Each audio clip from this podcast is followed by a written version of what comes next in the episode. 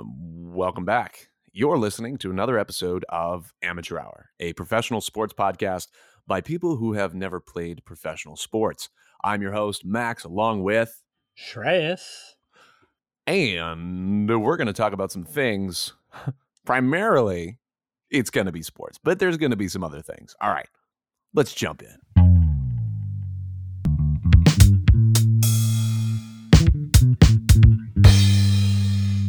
Amateur Hour. Welcome, welcome, welcome back to episode 54. Wow. 54 of Amateur Hour. 5 4. That's a lot. It's been four episodes since I ate chicken nuggets. It's been two it's episodes. always on the mind. it's always on the mind because that was a terrible experience. You know, Shrey, last night I had Taco Bell, and we've talked about Taco Bell before. Love Um, Taco Bell. Immediate trip to the bathroom. Well, I, I feel like I feel like your stomach would be trained by now. No, I wasn't ready. I'm not strong enough yet. the willpower, I need to. I need to like power up before I eat the. Bell. It was- digestion, digestional fortitude. My digestion jitsu was not strong enough. And I had it, I ate it, and I immediately was like, oh, oh, oh, brown alert. And that was that. Really? Yeah. Oh, that's such a It was- shame. Yeah, it was it was a shame. Also, we have to share a big congratulations with Shreyas as his all-star team was so much better than mine that when we posted it on our social media, it was almost okay, I got a couple votes, but it was across the board, both on his pages and my pages and the amateur hour pages. He had the better team. I, I would like to say that it's because his starters are so much better, and I'd like to give some credit to my bench. Your bench but was I- good. Your be- your bench was good. I um I made it a point of recognizing that I probably had, I definitely had, I exact, I correctly had the best starting five. You did, But- you did, because But your bench is deep. I mean, when you start off with Luka, you can't really go wrong. From right, but you did also give on. me that pick. I did, I did, but also like I feel like it made sense. Like if I started with the starters, you should start with like what? I'm just gonna go down the list. I don't know. and just get everybody that's. I mean, I feel like all- I, I don't know if we did that last year, but I feel like it's something we should do. Like next year, you would start with the starters, and then and I then would give get you. I'd get the best or who I thought was the best uh reserve. It, ma- it makes sense. It feels like it's a good change. Yeah, no, I'll take that. I'll take that. It's just, it's so hard when Andrew Wiggins, Andrew It- Wiggins, it's tough. He made the starting list. It wasn't even like we could leave him till the end. Yeah. and we talked about this. Go check out our All the Stars episode, episode fifty-two, uh, where we go in depth about who the All Star selections for All Star Weekend were, what our thoughts were, what our teams were. Um, but the, the kind of the unanimous decision, and this is not just us who feels this way. Uh, Andrew Wiggins possibly deserved to be an All Star. He had a he's having a decent season, but to be a starter over some of the people who were not selected in the West doesn't make a lot of sense. So moving forward off that though, uh, my my my sadness increases. Uh, Shrey, let's uh start off with the weekly highs.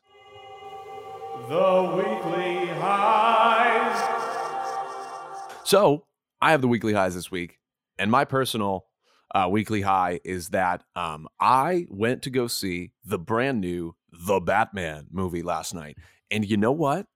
It was actually pretty good. Yeah, it was good. It was dark. It was gritty, and it felt like this uh, kind of a crime movie where it was less about Batman just beating the crap out of everybody and him actually like working with Gordon. I think it was Lieutenant Gordon in this scenario, but working with Gordon to try to find out like who this mystery killer was, find out who the Riddler is. Um, I thought the Mm. casting was great. Robert Pattinson, yeah, he was kind of a sad boy. Like he definitely had some of those residual um, dead parent effects, you know, like from Batman's arc. Um, he had a he had a interesting relationship with Alfred, but he was great. Zoe Kravitz was great. The guy who played the Penguin was great. Gordon was great. Uh, the Riddler was really really well done. This is one of my favorite iterations of that character. Um, Mm. And the Who- movie do you know who almost. played the Riddler? Who who was it? I will look it up. Um, I know who it is. I recognize the actor, but I just forgot his name. Uh, it's Paul Oh, it's Paul Paul- Dano. Paul Dano. Yep. He is a good actor. He's a good actor. And so the movie Trey also was like three hours long, but at very few points was I not completely engrossed in the plot. Really good. That's the one thing about like the Batman movies in general. I feel like it's probably the DC universe, like the DC movies, that I feel like I can actually get engrossed in because it has that thriller aspect to it that you kind of get engrossed in it so much that you forget it, at the end of the day it's a superhero movie. Like when I think about uh or like at least at least the you know the past couple iterations, right? Um I mean before it was more superhero heavy and you know there was a lot of good and bad moments in it. But Yeah. of of recent of recent right when you think of like the dark knight trilogies and um batman versus superman and you know people weren't so happy about that film but then i don't know what i heard from this one at least like it's more of that like thriller aspect like movie plot like it's it's kind of interesting to hear you say that batman is like working with everyone in this movie Yeah. where in like in the past he's kind of like been by himself and like just goes out isolated and does- we yeah, trust him? yeah, he does. Rachel, where is she? Joker. I I love you. Who punches the hand? No, the okay. The only thing uh, I can't really talk about it. Um, no, I don't know. I don't. Can I can I give a spoiler alert? But it's not really a spoiler. It has nothing to do with the main plot of the movie. Is this more character? It's a it's a character that they were trying to introduce, but n- it's not part of the movie. Okay. Yeah. I would say if you said so spoiler, alert, it's fine. Spoiler alert, minor spoiler alert. So if you don't want to hear it, fast forward a couple seconds. Um, minor spoiler alert. So they tried to introduce a new iteration of the Joker in this movie, and he wasn't. We never really saw him. We only saw his silhouette because he was like in Arkham Asylum. Um, was Hmm. not a fan. The voice, whoever the actual actor is, I, d- I couldn't recognize from the voice. The voice, the physical voice was not strong enough to play this intensely complex character. Right. Like the voice was borderline cracking. It sounded very youthful and childish. And after you have Joaquin Phoenix's all star performance in uh, 2019, 2020's Joker, yeah. it's so hard. And especially again, when you have the legacy of Heath Ledger knocking that character out of the park, when you have two phenomenal actors, titans of their craft, playing this intensely complex character, to introduce somebody so subpar just felt it felt misplaced. And I understand fans' desire to kind of want the Joker in every iteration possible. And Yeah, I yeah. also was disappointed that it wasn't going to be Joaquin's, but since they decided to introduce him, you needed to do it. Ju- I, I would have just not done it or come off a little bit stronger. So that it was an unspoiler. it was just a it was just a voice and no It was a, actual like footage. a silhouette. Oh, silhouette, he had short hair, probably akin to like my length, just a little like kind of out there. And there was a lot of like scarring in his face. Oh. but he sounded like young and and and the voice was like childish and it i mean we've seen so many jokers it's just at this point it kind of feels like a dead horse you know again Right. especially after joaquin phoenix did so well with it Right. um it's just that but that's that was a, like literally probably a five minute scene towards the end of the movie that did not in any way if i were to just cut that scene out it didn't add nor really subtract from the rest of it otherwise the movie solid 8.7 out of 10 like really good Where do you rank Robert Pattinson in the pantheon of Batman?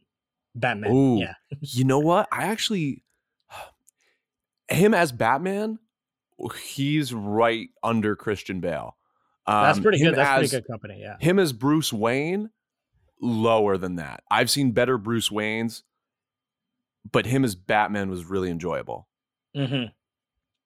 And Christian Bale is very enjoyable. Like I really like. christian bale was the best of both i think Yeah. Uh, he he's he's at the top. He's at the top of the pyramid. Um, you know, the, Robert Pattinson was definitely better than Michael Keaton's Batman. Uh,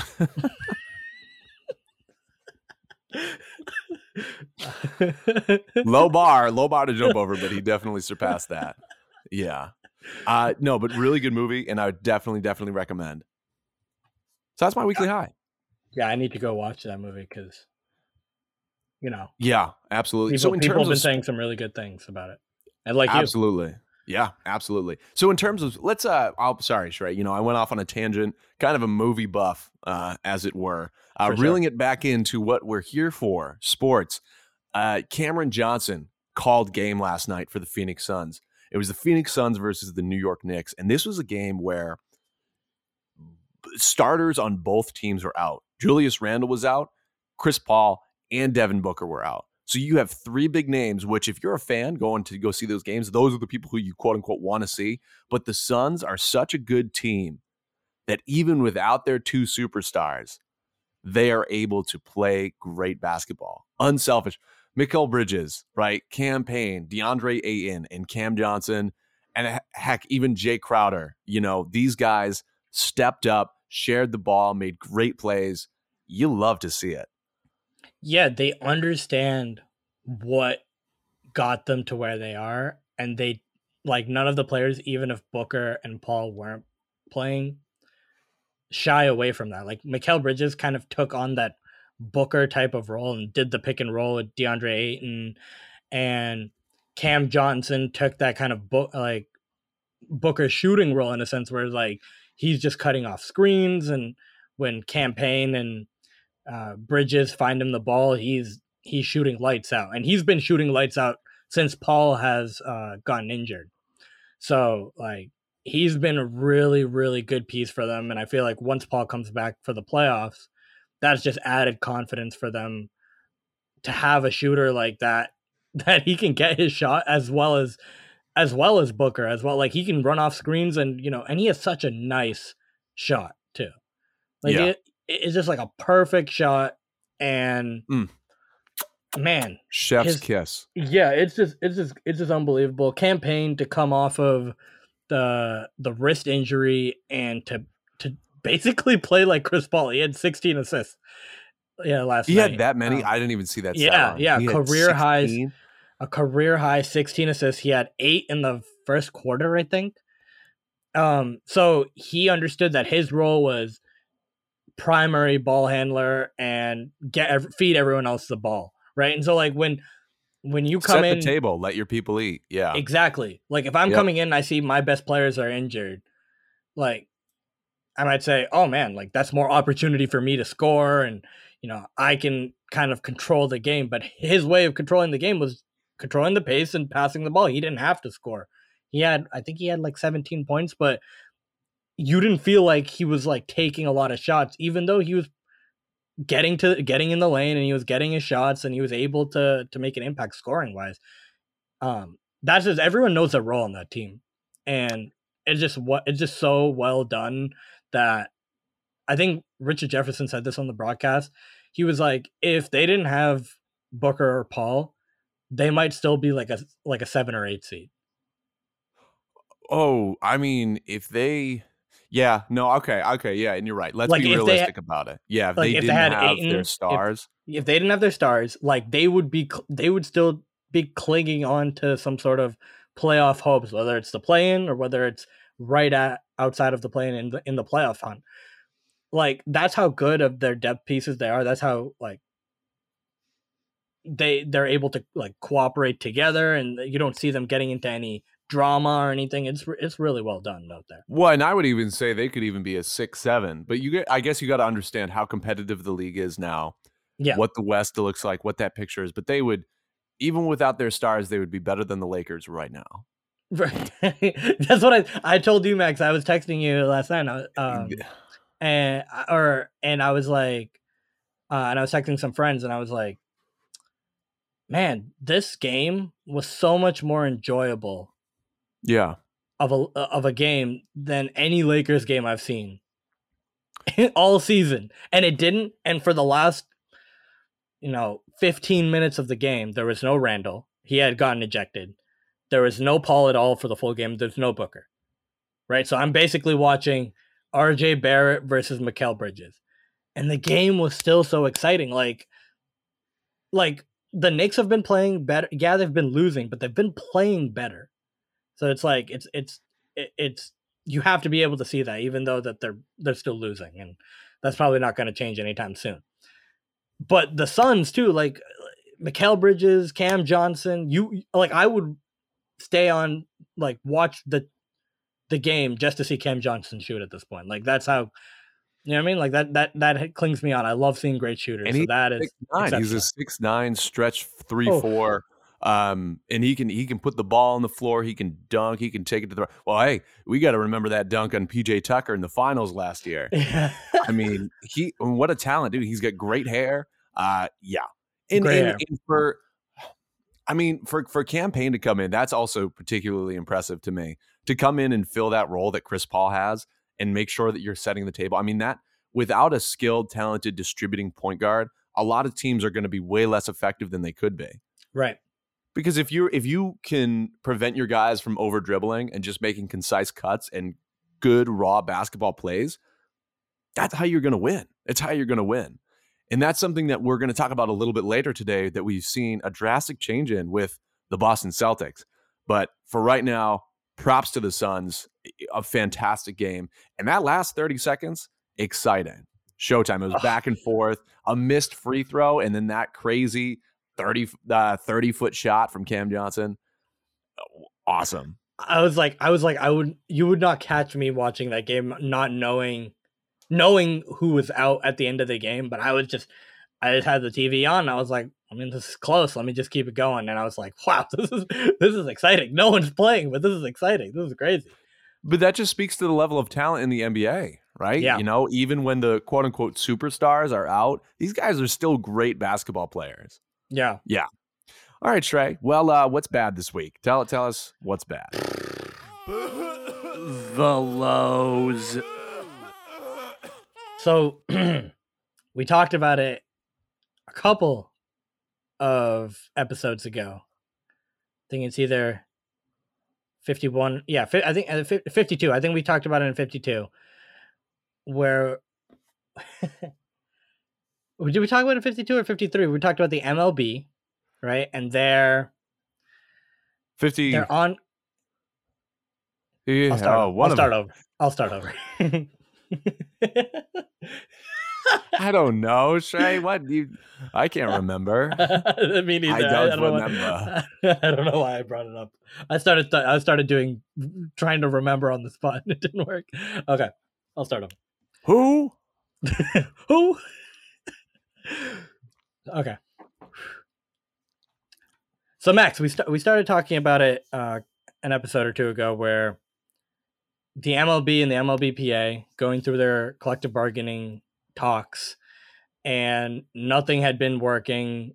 Both sides completely distant from each other, and they had left. Uh, uh, the MLB had basically left an ultimatum of, you know, if this doesn't get completed by what was I think la- last last the Monday the 28th Yeah. we're By the end to of the start month in February. yeah, the mon- by the end of the month in February, we're gonna have to start canceling games, right? And it's not like it, it's kind of like it, you didn't have to take it this far, but the MLB is continuing to, you know, okay, yeah, we're gonna go into a lockout and we're gonna we're gonna cancel games and you know cancel spring training, and lo and behold, they didn't get to an agreement at the end of the month, Mm. and now we're in a Far state from it. yeah, and now uh, Man uh, Rob Manfred, the commissioner, has since come out and said we're going to cancel the first two series of the MLB regular season, which is roughly a week For every team, right? for every team. Yep, yep. So that is you know six or eight games. Usually it's a three game series, so six games. So, and like I don't know, I- it's just gonna keep. It's just gonna keep prolonging. it. I don't. Re- I don't recognize Mm, that there was even like this is even going to lead to a solution. Like yeah, they're gonna like lose time, but Yeah. It's it's completely different. It's, what's the that- it's you got to ask yourself what's the end goal here for exactly. for for the for the MLB specifically, right? You're an organization. You're an organization that nets millions and hundreds of millions of dollars every single season, and taking out two series because you because of all the the the plethora of disagreements and uh, complaints that players have aired to you through their union uh, that dissatisfies you so much that you're like, yeah, well, we're we're just not going to do baseball. Uh, Yeah. how- you know how much sense does that really make?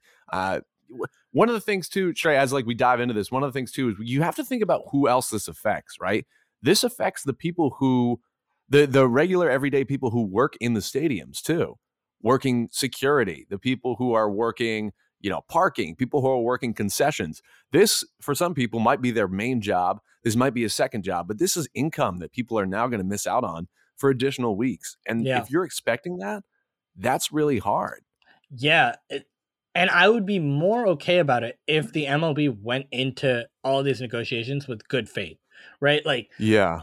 Yeah. like, say they were right at the edge, they had that full week to talk, right? And we heard, you know, many long hours towards the end of that timeline, and they were talking, and you know, it wasn't it wasn't like they were going anywhere, but they were talking if they if the MLB had had come into it with good faith proposals and you know early on in the the winter, then I would be like, uh, a the the whole problem would have been solved because we would have been done by now. But b like all these ultimatums, they just feel so they just feel more petty than actually helpful. Like, th- yeah, you're gonna cancel games, but what are you going to do in the meantime?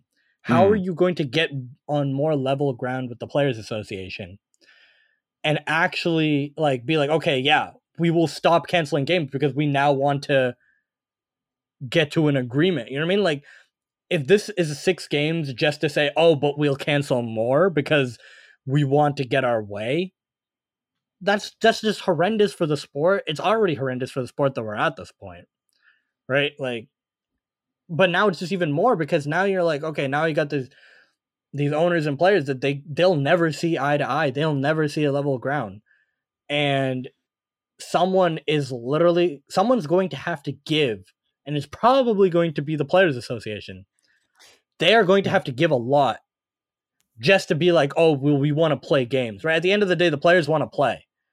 So they're going to have to give oh, more wait, they than do. they want. They do. Wait, that's that's crazy, Trey. I thought this was just a line of employment. I thought they were they hated thought the job just like everybody else. They're like, oh, I'm glad I don't have to go to work. This is this is great for me. I I'm glad I got to spend time with my wife and kids. well, no, straight on that too. I mean, you you brought something up to me that I thought was incredibly interesting. Yeah. MLB owners talk about players giving something up. MLB owners want to count player meal money toward luxury tax figures. Yeah, that was a that was a specific proposal that was brought up at one point during the talks when they were talking about the collective bargaining tax, right? The luxury tax going up. Then the the owners were like, "Well, if this is going to go up, mm, we want to count we want to count this. We want to count the it- meal it- money." Yeah, but see, that's a weird thing to count to me because players got to eat. For one, I mean, you're it's a ridiculous thing. It's not even weird. It's ridiculous. Why are you so petty? that it's like you're not paying in the grand scheme of things. They're not paying a lot for each player to eat, right? Like based on what they net. We talked about how much they net before. How like what is making sure that your player player's nutrition is right? Like why is that seems such like such a petty thing to go off of anything, like even bring up in a talk. Like that just shows that they never wanted a real negotiation. When you bring something up like that, you never wanted to make a deal Well- in the first place. well, I don't think that you guys should eat because we're getting taxed. Yeah. It's like, I yeah, would- well, if we have to spend more money, then we'll spend it on your on your food. Like what? Like, huh? Huh? That's Well, gonna count as salary now? yeah, right. You're That's ridiculous. Yeah, no, that and that that's and that's ridiculous. And right, you see, I mean, how much care are you really giving to the players? And then you can Yeah. see right here the greed for for really for a lack of a better term, you can see the greed from the owners and the MLB as a whole. In in on that too, the players, the the workers that I talked about who Yeah. were you know in these unfortunate situations, the people who work at the stadiums, and these are stadiums across the country. The players took the initiative to start a fund for them. And this is based off an article um, from the Associated Press yesterday. The players started a fund for them to help those workers, but the downside of that is the, the it's only a million dollar fund. So if you're taking the thousands of workers across the country for every single stadium, and all you could come up with was a million dollars, and Bryce Harper alone is getting 26 million this year, that's a little insulting. But it's cool that they're doing it and sad that the MLB is not taking that Right. into consideration. That's the big thing is like the players are even okay, yes, the money is so limited and the workers ob- like they they deserve better, right? They're the they're the like the innocent bystanders in the grand scheme of things that Wha- they're just right. waiting for something a shoe to drop, some good news, some hope that they will be able to, you know, fulfill their job, fulfill their duties. And then work, this happens, right? And then this happens where they're clashed and now they're they're on the outside looking in. And the players are taking it upon themselves to at least do something a little bit, right? Yeah, and I mean the owners you know, haven't even haven't even I, I don't even know what they've have they talked about it like it, i don't think they're the same owners that they don't they don't care. They don't care about that- the minor league teams they and, and, like you know what i mean? Like they don't care about paying minor league players they they're the same. So it's like i don't know i the players have their own issues right? Like the issues from the, i have with the players is that they don't want to change the play on the game. They want to play the way they play and they don't want anything less right? But i have way bigger issues with the owners I think the owners are have been completely out of line. I feel like they've never acted in good faith throughout this whole process, and that's got to change if something. Because I feel like the players are just going to stand their ground, right? Like that's why we're in this thing. MLB is not acted in good faith. The players are standing their ground because they don't want anything less, and now we're at a now we're at a standstill, and I don't see any. an, and an impasse, if you will. Yeah. E- well, yeah, and that's and that's you know that's a really Uh, crappy situation to find yourself in, and and really, I mean, like you said, Trey, the lack of good faith is Yeah. what's most disturbing. And if we think if we think you know baseball athletes are overpaid, talk about the these owners getting overpaid. And on one of the articles that you sent me, you can watch that the yearly team average revenue has steadily climbed by the tens of millions into the hundreds of millions over the past 10 5 10 years and it continues to climb. However players salaries stagnated. During 2018 to 2019 the, the salary start year was kind of creeping up like this and then it stagnated. It flatlined. As the league continued to make more money as a whole. That's that's shady. And i don't think that they're putting those initiatives back in to the people who are actually help them helping them run their operation. Right, and that's kind of the issue that I have with. It's bad ethics, it's bad press, it's bad management.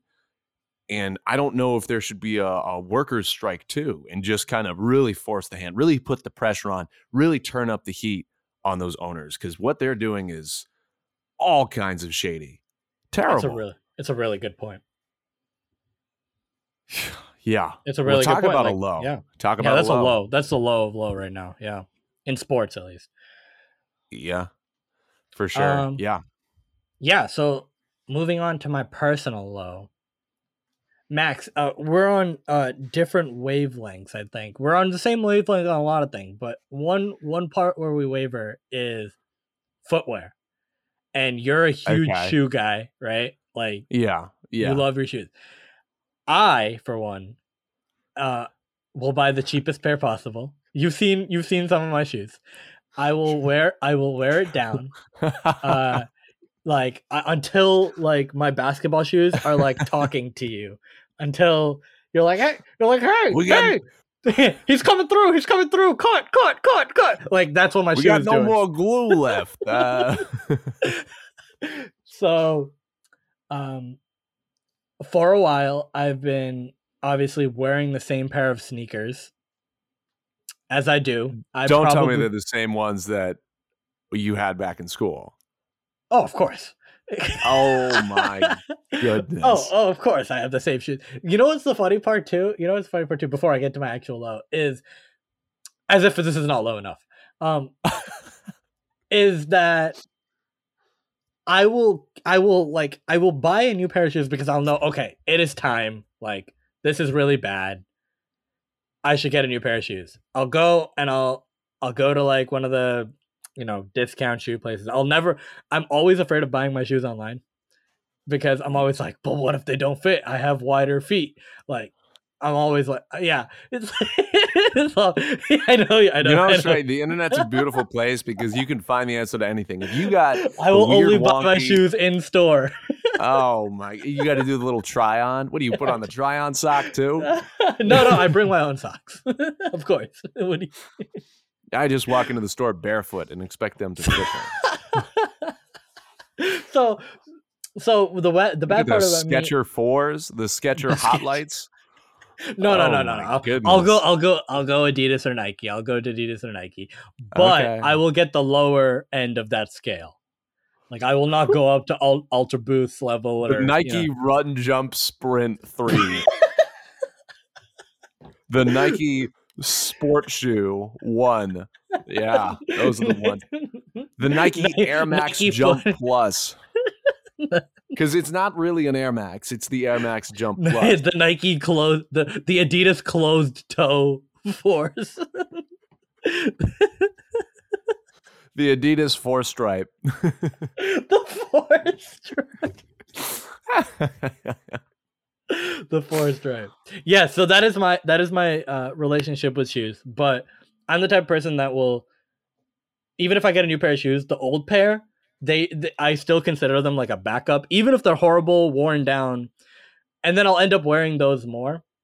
Um, so this is a scenario where I was like, oh, this is just so much easier because it's so broken in, and it's I'll just wear these like old old pair of shoes that I had. I probably bought them like five, six, seven years ago. I don't know, five, six years ago. So I was wearing them, and I didn't realize how big of a hole was at the sole of the shoe, and uh, it, it had rained, oh. and um, I went, I went out, and I went out to the store to get some stuff, and I stepped in a puddle, and I went, and it just went all into my sock, and so I had just started, I had just started my, you know, run of getting groceries and stuff. So for the whole like hour that I was Oh. out, it was like no, that's. Oh, oh, one one sock too. One sock Oh, too. God. like- You're I'm like- imbalanced too. Ah. yeah. Know, there is no better way. There's no quicker way to take yourself from a good mood and put you in a bad mood than Than getting your sock. sock wet. Oh my god. it's bad. It's bad. I, I think that's when I was like, no, you know what? And it's not even gonna stop me too, Max. I'm gonna end up wearing that shoe again because I'll forget in a rush. No. Yeah, I gotta really throw them out. I gotta throw really it throw away. Throw I it got, away. but I'm just so bad at shoes, and I'm Take like, well, I'm never yourself. because because like you should see, you should see, you I'm gonna buy peop- you a pair of shoes. I'm gonna get you. You know, Shrek.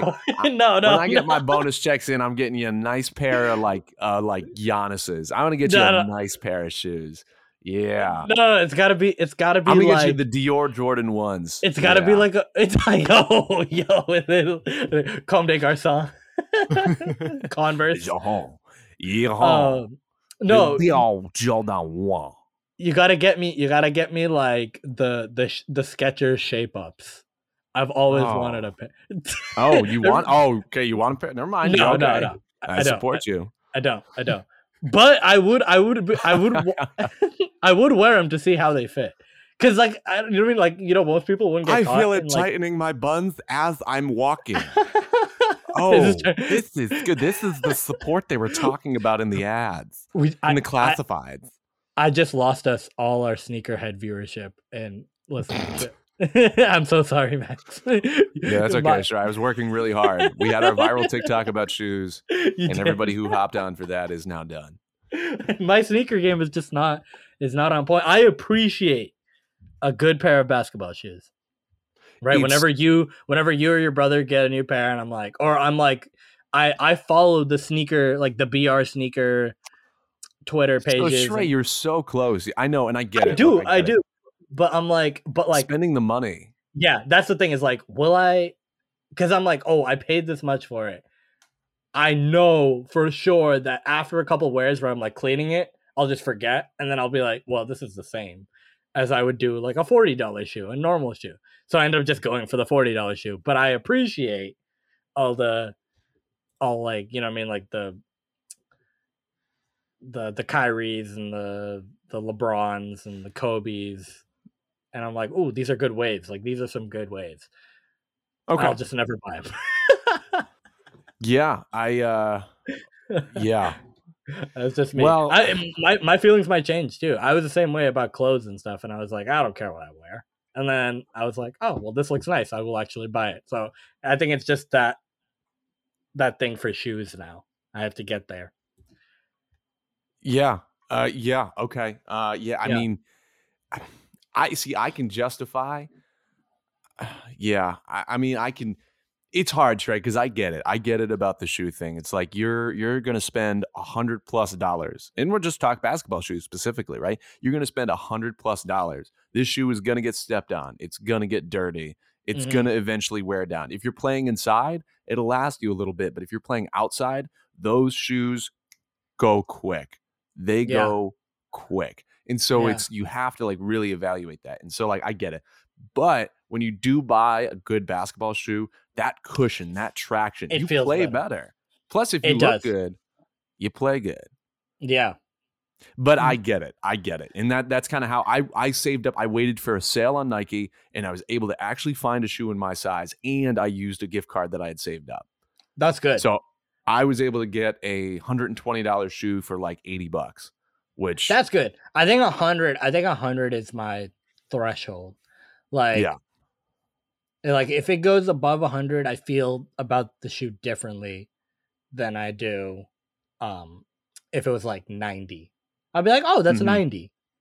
But if it's like a if it's like one ten, I'm like, I don't know. It's it's weird. Even though it's only like twenty dollars of a difference, it's just the optics of it to me look, and it's just it's so much different for clothes. Like if I see a jacket that is 120 or something or 130 and it's like a really nice looking jacket very functional. Um i could like you know put a, a couple fits with it together. I'll i'll be more inclined to to buy that. For some reason the shoe i'm like if it looks good and i can pay less for it then then i'd rather do that you know what i mean? Like yeah. Okay. no one's Well, looking down at me everyone's like hopefully people aren't like hi Shreyas, man what are those which they probably i think they have in the past What are those? wow. Holy moly. oh man Uh yeah. All right. Well, Shrey, let's talk about um let's talk about something that, that came up recently that I didn't think was an issue or well, I knew it kind of was, but I didn't think it was coming up as soon. Um, so I'm wearing my Arizona Cardinals shirt today, and the future of the Cardinals with our superstar quarterback is not in question, but it's kind of it got thrown up into the air. Now, Kyler Murray, the question is, is he gonna stay? Is the franchise gonna support his growth and his time as a player? Are they going to make the right moves to put them in a championship position? Now, I hate to say it, Shrey, but you were again right about the Cardinals this year, where they started off blazing hot. And I, the the difference between this year and last year was a Kyler Murray injury, but the fact still remains that they started off blazing hot and fell short. They Yeah. have the talent, both offensively and defensively. It's about execution and it's about really getting into the playoffs and making sure that you maintain the things that kept you successful at first. Um, so Kyler Murray's agent released a statement talking about how he wants to be dedicated to the franchise, how he wants to be, you know, that guy in Arizona, which I think is great. And as a vote of confidence, I think that's a huge step. But he also kind of called out the organization and he said, "Are you going to make the changes and and the moves to help retain this player because he's such a talent. He could realistic realistically go wherever he wants, but he wants to stay here. So, I mean, it's just such an interesting thing to see like players' demands versus franchise response. What do you think the Cardinals are going to do? Are they going to say, "Hey, yeah, you're right. We're going to go all in and we're going to keep Kyler," or do you think they would go in a different direction? I think they would be really dumb to do that. Yeah, I think they're gonna try their absolute hardest to not go in that direction, right? Because starting from zero Again, and understanding the right. t- yeah, yeah. uh, understanding the talent that Kyler has is tough to find in any draft, right? But you got him at number one, and you're able to at least bring him to this point where he made a playoff game. I think the original thing of why he was irked at the end of the season was that he felt that internally people and like I guess from the media outlook that people were labeling him as the scapegoat for their uh, playoff loss, which I'm kind of torn about because he was really bad. Like it wasn't like a it wasn't like a scapegoat thing where they were like where you were where the whole team was you know playing horribly and then everyone just blamed Ky- uh, Kyler. But he was a huge part of why they were bad in that game, right? His picks I yeah. and um his like they basically contained him in the pocket. He had to make throws and he couldn't make them. So but then at the end of the day, like if someone's angry, they're angry, right? Like we talk about Zion a lot where you know they're they they're building a good team around him and he hasn't really given him a fair shot. And I don't Zion know if the player has not. It's not. It's not the. yeah, yeah, yeah. He yeah, he New hasn't Orleans given the Pelicans. Yeah. Like when you look at the moves they've made, right? And they're continuing to make moves with him in sight of being a part of that team. right. Yeah. yeah. Right. With CJ McCollum and and you know uh Jonas Valanciunas. Yeah. Yep. bringing in Jaxson Hayes and giving him more minutes and things like that. So the same way with the Cardinals, right? They get DeAndre Hopkins. That was a big reason why they kind of faltered at the end of the year is he was injured for a lot of that end of the end of the season and he didn't play in the playoff game or he tried and he it didn't um work out. And Didn't- then he wasn't ready. He was still hurt. Yeah. yeah, he tried and it was just like he couldn't do it. And then, you know, AJ Green, you know, mm, kind of an iffy, iffy signing, but he did play better than he did in his last year as a Bengal. And then, you know, they made some moves on defense. They got JJ Watt and it's and then they got Zach Ertz in the middle of the year, right? And it felt like things were clicking more. So like it's not like they were just kind of stagnant and Kyler was like, Oh, you didn't like I can't believe you put this team around me. I don't know if he should be like too worried about that, but at the end of the day, he's he's a little bit irked, right? Like he wants to see, I guess, more commitment to him. I don't know what that would look like. I don't know if it's a thing of getting Yeah. younger or you know Yeah. getting a more like highly touted free agent. I, do, I don't know what it looks like. It seems like it's I mean, is it vague. retaining? Is it retaining the team that they had this year? Because if you look at the team Yeah. objectively, talent wise, right? James Conner had a big come up, which we knew he was already good. yeah, but he had signing. a great season. Having JJ Watt on the defensive, you know, like I, having the having D Hop and you know, um, you know, I Christ, of course, I blank on all their wide receivers right now. well, they had Christian Kirk, and he's a he's a free agent. He might leave. So um, right, so that's that's kind of my point is retaining those guys, Yeah, retaining the talent uh, might be what he's insinuating because you know NFL teams have a tendency, as we know, to let people walk, to let people go, to let things slide because of you know this, that, and the other thing, and I just don't, usually yeah, because I of past agree. success too, right? Like if you you're like, oh, we succeeded, like that kind of clouds the judgment of like, hey, we made it. We could probably just replace him now. So Uh, or he was the secret ingredient. He was the nutmeg on your waffles, right? mm, You, you look at waffles and you're like, oh yeah, I'm, I'm fine. I don't need nutmeg. No, yeah, nutmeg. Your waffles are like three times better. yeah, Without it, it's fine. It's a good waffle. You might enjoy it, but with it, you're a playoff waffle. a playoff off. Yeah, you, uh, you hate, but it's true. You're a playoff waffle with No, nutmeg. it's a, it's a good waffle. Cinnamon, cinnamon, nutmeg, a little bit. Of, you gotta have a hint of vanilla. Maybe it's a little the vanilla. Yep, Yeah. Yeah. absolutely. Yeah. See, Shrey, you know, you know what, I you know, know. what it takes to make a playoff waffle. I know what a playoff waffle looks like. Of course, Some of these, been- some of these I've GMs been around. so these clown GMs. Yeah, so it, it's Yeah. uh well it's it's it's kind of interesting and so that will be something that we're monitoring closely. I I mean he'll be here for the season, you know, but it's he it's signed his rookie long- contract is through 2023. Yeah. So it's through next year. So whatever changes are made, you know, maybe this is just a a frustration thing out of that playoff loss, which I'm still not I'm still keeping that in the back of my mind that like, you know, it's gonna sting. Well, but Right. it was true that it was it was a lot of it was Kyler. I mean, he couldn't make the throws that you needed him to make. And that Yeah. was incredibly frustrating. And Look, uh, hey, the, the Rams are the Super Bowl champions, but you watch that game and the Cardinals could have won. Yeah. if they didn't let up 82 points within the first, you know, So maybe maybe his adjustments are defensively, right? Maybe it's his offensive line. Maybe that's what he was talking about. He's talking about those little like those intangible guys that you need to just kind of have there to do the subtle things so that he can do his job. Maybe Yeah. that's what he's talking about. Maybe he's talking about a new coach. I don't know. It's Well, very that's not- That's not happening because no, it's not. as we saw a couple days ago, uh, Cliff Kingsbury and the GM Steve Keim, I think his name is, uh, they both got renewed their contracts uh, renewed until 2027. So Cliff Kingsbury is here to say. and if so, if he has an issue with the coach, that's a big issue that they've re-signed the coach before Maybe that's what he's re-signing him about. Yeah. right? That's a huge, and if that's the case, that's a huge issue because now he now the coach is secure, but the the guy that you want to keep, he's like, hey, you you you just put coach like I'm not really a fan. Like you just put coach in front of me. Like Hey, you just know gave what? coach the tenure. Like if he's thinking like that, and I'm not saying that's you know right or, or wrong. I'm just saying if he's thinking like that, that's a that's a difficult position to put yourself now that you've you've just put all your eggs in the Kingsbury basket right now. Yeah. Yep.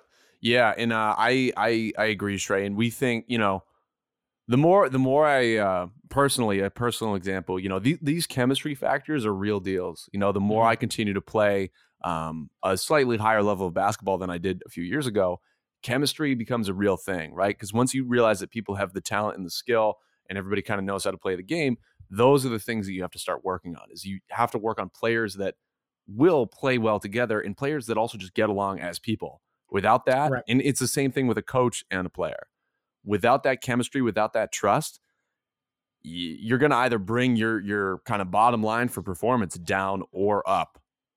And so that that's all important factors to consider. But that's Absolutely. just me. Absolutely, yeah.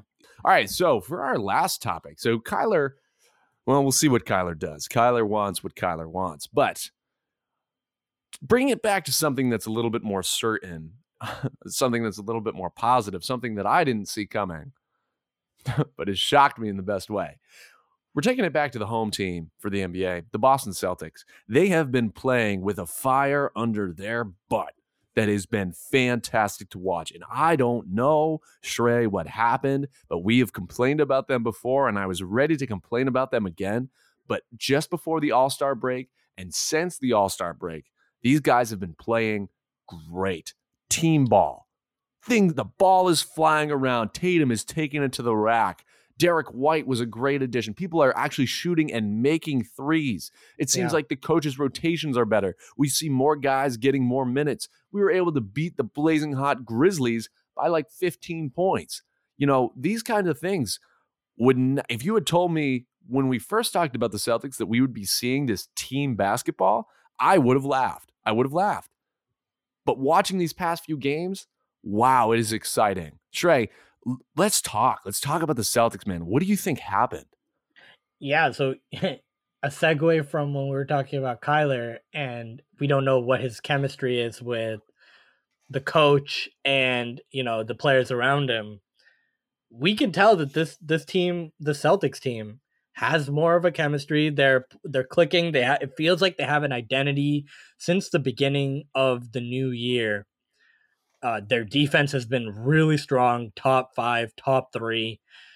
They're able to to score the ball at all levels. It feels like Tatum and Brown being more engaged has Way more engaged. has become infectious almost, right? Like Tatum when we saw when we saw him at the beginning of the year and they were very up and down, basically playing 500 ball, less than like 490 ball, right? Like Yeah. Tatum Tatum felt like uh, kind of like unamused and he wasn't he, it felt like he was just you know going through the motions and you know getting his shots and he wasn't shooting well and it just it just felt it just felt like that compiled and compiled and it was like very frustrating to watch those games but since the new year they've he's been playing on both sides of the ball they've uh, for they I don't know what happened but they've unlocked Grant Williams uh, Ime Udoka and Brad Stevens A I remember- 40, 50, 90, baby. I I remember being like, and I think we talked about this early in the year where I'm like, I don't know what does Grant Williams really do other than shoot a corner three, and I've seen him shoot you know wing threes, corner threes. He's driving the ball. Um, his defense has gotten better, and like the one thing I was afraid of was he would just turn into like Semi Ojeleye light. And he Where is, he's just a big body who looks strong, but he doesn't actually do anything. And people, right. they said about Ojeleye, they're like, oh, he's a Giannis stopper. His defense was never that good. But yeah, keep going, keep going. And yeah, and and and then he couldn't shoot the three as well, right? Like he could only shoot like one type of shot. And so like I felt like his minutes weren't worth it, right? Like Brad was playing him like 25 minutes a game. I'm like, what are you doing? But then when I see Grant Williams play, especially since the new year, I've been completely wrong about him. Like I think if he's continuing to play at this pace and if he's figured out that this is his game, it works. It works for the Celtics. He plays hard on defense. He he's so good. He's really good at moving his feet in the perimeter and he's able to hit multiple three point shot locations. Like he's able to hit threes. He's able to hit threes from the corner, from the wing. Like it's really it's really become a be- like a better support asset for them to have him on the floor for 30 minutes. Like I'm not like, oh man, he's out there for 30 minutes anymore. I'm like, no, give him more minutes right now because that's how well he's playing.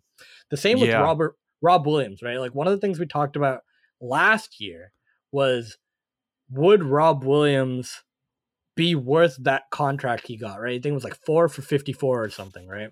When we Which- at the beginning of the year, we were like, hell no. Which Yeah. he's he well, I mean, it was a transformation. He changed into somebody who's like a uh looking like he's becoming a top high flying center in the league. Now he doesn't play what one would consider a traditional center game. He Mhm. still really doesn't have a jump shot, but his ability to just literally play so vertically Lob Williams is the most fitting nickname I can think of for him because when you're in a pinch, he's like Lob City, Blake Griffin, and Dwight Howard. combi- Um, not Dwight Howard, DeAndre Jordan combined. Yeah. Where if you're in a pinch, you just whoop, and he goes and he gets it. And that skill, it's exactly what it is. It's a skill.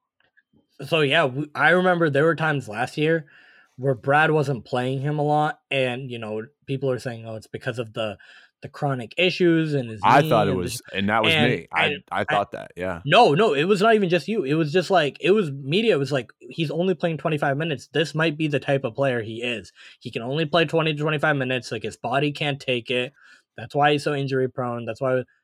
But if you look this year, Ime Udoka's playing him like 35 minutes games. Thir- Like obviously he's getting his rest, his intermittent rest. He's maybe playing 25 here and there, but like a lot of these games, he's creeping close to 40 minutes a game.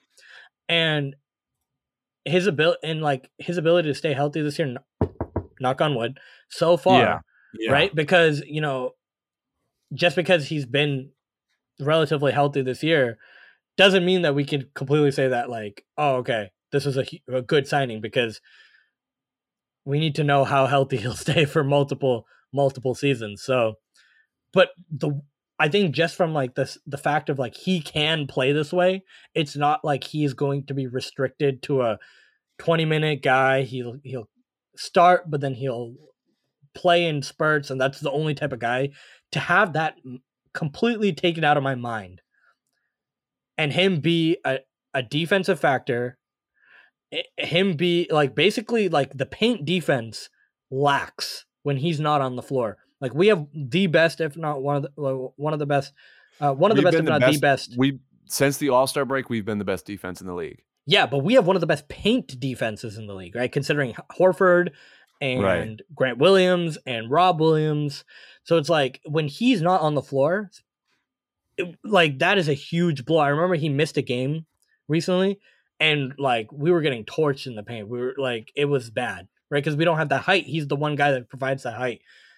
The one thing that he needs to work on, even through this winning streak, is um like the one-on-one defense, being able to to play like within the scheme a little more. I feel like he's really good at weak side defense and coming in for the block and you know, when the ball's raised high, he can like swat it down whatever. But I see sometimes where he he doesn't like on a pick and roll, he kind of moves off his man and allows them to to throw over him and he's just kind of standing there watching. That'll come. I feel like the the big defensive things and the big minutes that he's been playing, especially since the All Star break and especially since the beginning of the new year. It's like it's a revelation to see uh, that this is this is what we've asked for, Max, for so long. Team basketball, man. Now I go, yeah, I want to go back and I want to reiterate the fact that it's team basketball. And then Jayson Tatum actually driving and dunking. He's dunking more Yeah, in these past 25 games, uh, 20 so games, aggressive. past 20 games. This is exactly what we wanted because we're like, dude, you are long. You're long and you're athletic, and you can just get by anybody without a problem. And that's exactly what he's been doing. And instead of him holding the ball too long, he actually gives it up and then works on getting it back. Yeah, he Which makes quick moves. He makes quick moves, and the one thing I remember him doing last season, right in that end of last season, where I was like, "This is just ridiculous how they're playing," was when he would go into ISO and he would do a drive move, dribble drive move, and he would get stuck and then come back out and then shoot a sidestep three. He did that so many times last year, and I was so frustrated because the decisions weren't quick. He was using up all the clock, and then he would miss the shot at the end of the day. That is not happening this year. That is not happening. He's he's making a concerted effort to make moves that'll get him to the rim. He's if it's he's shooting he's shooting he's letting the inside he's letting the outside game come to him. He's not forcing it anymore, which was something that he was doing. He he would bail, he would try to bail himself out by shooting a sidestep 3 or by shooting it over two Or, defenders. or giving a bad pass to somebody who had to just jack a shot. Exactly. So Yeah. that I think, especially since this like whole this winning has happened since the beginning of the uh, the new year, that has all been like I haven't even thought about that. I know that if he's if he has the ball in his hands, he's going to be aggressive in some sort of way. Yeah, you're going to get the occasional turnover, like he did in that Memphis game. He turned the ball over quite a bit, but that's on against a good defense, right? Again, right. And he did have 21 points in the fourth. yeah, so like you know what I mean? Like I'll take I'll take the occasional turnover still when he knows that when it's game time and when he in crunch time, he's got to play within himself, within what the game is giving to him. He's doing that now, and I think that is the last piece of his game that he needed to unlock to get into that like top 5 potential that I think he can be. And if this is a if this is like an unlock Jayson Tatum that will continue a into the playoffs and then b into the beginning of next year right we're not we're not coming off to a slow start and it's because he's you know playing the same way that's that's the key that's that's when i think consider him top five Yep, that's when you consider him top five. When he doesn't take, and and you see it every time. But you know, in the past, it's taken him quite a few games to get started and to warm up. But exactly what you just said, if he can continue this into the playoffs and then just not slow down, there is no real off season. It's he keeps working, he keeps staying aggressive. He's going to be good. And you know what? Too again, knock on wood, he's been available for the majority of games. Where Yeah. Jaylen Brown. I love him. I love him to death. I think he's a great player still, but we see that he's been hurt and he's hurt currently. He's not playing tomorrow. You know, he just he gets hurt a lot. I don't know if that's because he I, I don't know. I, I can't really speculate, but He's- he's yeah. not there. well i and would for say Jayson that Tatum to be there, I, that's what you need. yeah i would say that uh, brown is the more athletic of the two right like the more like, Sure. like he's the more high flying and he, his ability to you know he he gets really high on his jumpers and um he you know the lobs and he, he he'll dunk it when he needs to and things like that. So that I mean that that part of his game will result in some injuries and I know he's had some chronic knee issues that you know that has been with him. Um so I'm not too worried about the the ankle issue that he's going through right now. Um as long as he's you know taking the time. I feel like like we talked about derrick white is able to fill that void in a sense from at least a defensive standpoint which i think that I love having a big guard though. I love Yeah. having a big guard. And and it's great too that we can that we're starting to utilize Payton Pritchard to take the threes that he needs to take because the man, the kid can shoot. All right. We talk about it, the kid can shoot. And having Grant Williams actually become an efficient shooter, that's huge too. Yeah. Um, but having Derrick White be that big guard um, who can really just kind of harass anybody, and he's also an energy guy, right? He doesn't play lax; he plays active. oh, he he'll get a rebound and he'll he'll sprint up the court Gone. and, Gone. and right? yeah. So like that type of pace is something that we really needed. we're lacking like for sure. Yeah, no transition- transition game. Yeah. Yep. Yeah. It's it well, and it, it results in easy buckets. I don't care if you're playing high school, AAU, 2K, college, or you know, rec league. Like these transition buckets are the easiest buckets you can get. You get a rebound, outlet, or run, and you just it's one on one, one on two, two, uh, you know, whatever the scenario is, and you just get a quick bucket at the basket. I mean, Yeah. that's it's two points And I or three and, points. and I haven't had any complaints about or many complaints about Marcus Smart either. I feel like Because he stopped he stopped shooting god awful shots. Yeah, yeah, he's he's playing. No, I'm himself. sorry, but he he's playing within himself and he's becoming that playmaker that we wanted him to be versus just this like shooter that he thought he was. Yeah, he, he his, I guess his inflated thought about Ego? his needed to shoot. Yeah, his his ego for just specifically on the offensive end because I feel like he should have that type of mentality on the Inflated defensive ego end. defensively, right? Yeah, right. He's he- that guy. He's, he's that, that guy. guy. He's Yeah. that guy, and I've never I've never had an issue with him defensively and making hustle plays. It's just when we when he thought of himself as like kind of a big A three. Steph Steph Curry. Yeah, no. like when he thought of himself he's like not. almost like in this vein of Jaylen and Jayson, that's when it got frustrating for me because you could tell that's how he played for a lot of last year and you know at the beginning of the year. But then once we once he kind of, you know, picked his spots with the threes, like not everything was a heat check. It was a because it was a three because he he was open. It was off ball movement and like that's like you know what I mean, an off a rebound or something. Those are those are threes that I'm like that's like I'd be willing for him to take nine of those types of threes, then fifteen of the pull up. Eh, you know what I mean? Like I just oh, oh, I made the, court. Dot, I made dot, the dot, last one. yeah. I made No- the last one. You know what I mean? Like I'm like well, it I, was yeah. So that's what that's what I'm and then having a big guard next to him, like you said, Max, with Derrick White, and having that Big lineup energy guard too. Yeah. those the lineup of Smart, White, Brown, Tatum, Rob Williams is a really good guard lineup. And then with how Al Horford has been playing, the lineup of Smart, Brown, Tatum, Al Horford, Rob Williams, is like we have so many good defensive lineups that also and then throw Theis in the mix now too. it's it's it's really like I I didn't expect us to be this versatile and this have this many options. I always thought of us as like, oh man, like that we can't bring guys off the bench because they're just gonna ruin the momentum.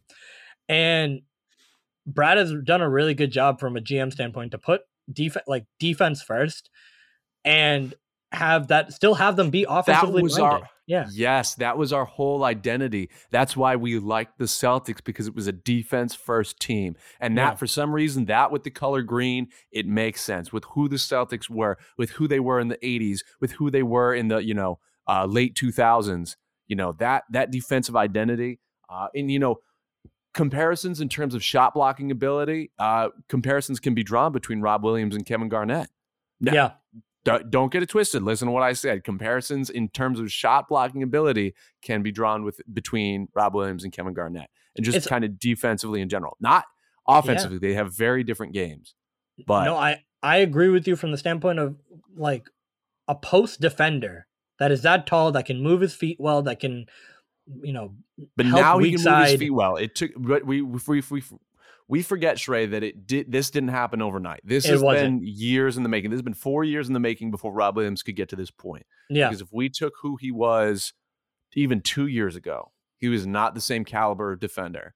yeah His IQ was way lower, basketball wise. You know what I mean? And and, yeah seriously and so his ability now to read the situations and to commit when he needs to commit and stunt when he needs to stunt. I mean that that development has come a long way. And you know what? I got to give credit to the people because I didn't believe it for a while. I really did, and I'll put my hand up and say that was on me. But I got to give credit to the people in the organi- organization and Brad Stevens um, because you did a good job developing this guy. yeah well I just think back to how everyone was playing during when Brad Stevens was coach and how everyone's playing when Ime Udoka is this coach, right? Like when Brad Stevens was coach, it felt like it was so conservative. It was very, it was very, you know, loose lineups, right? Like there wasn't a tightened rotation. It felt like everyone was playing.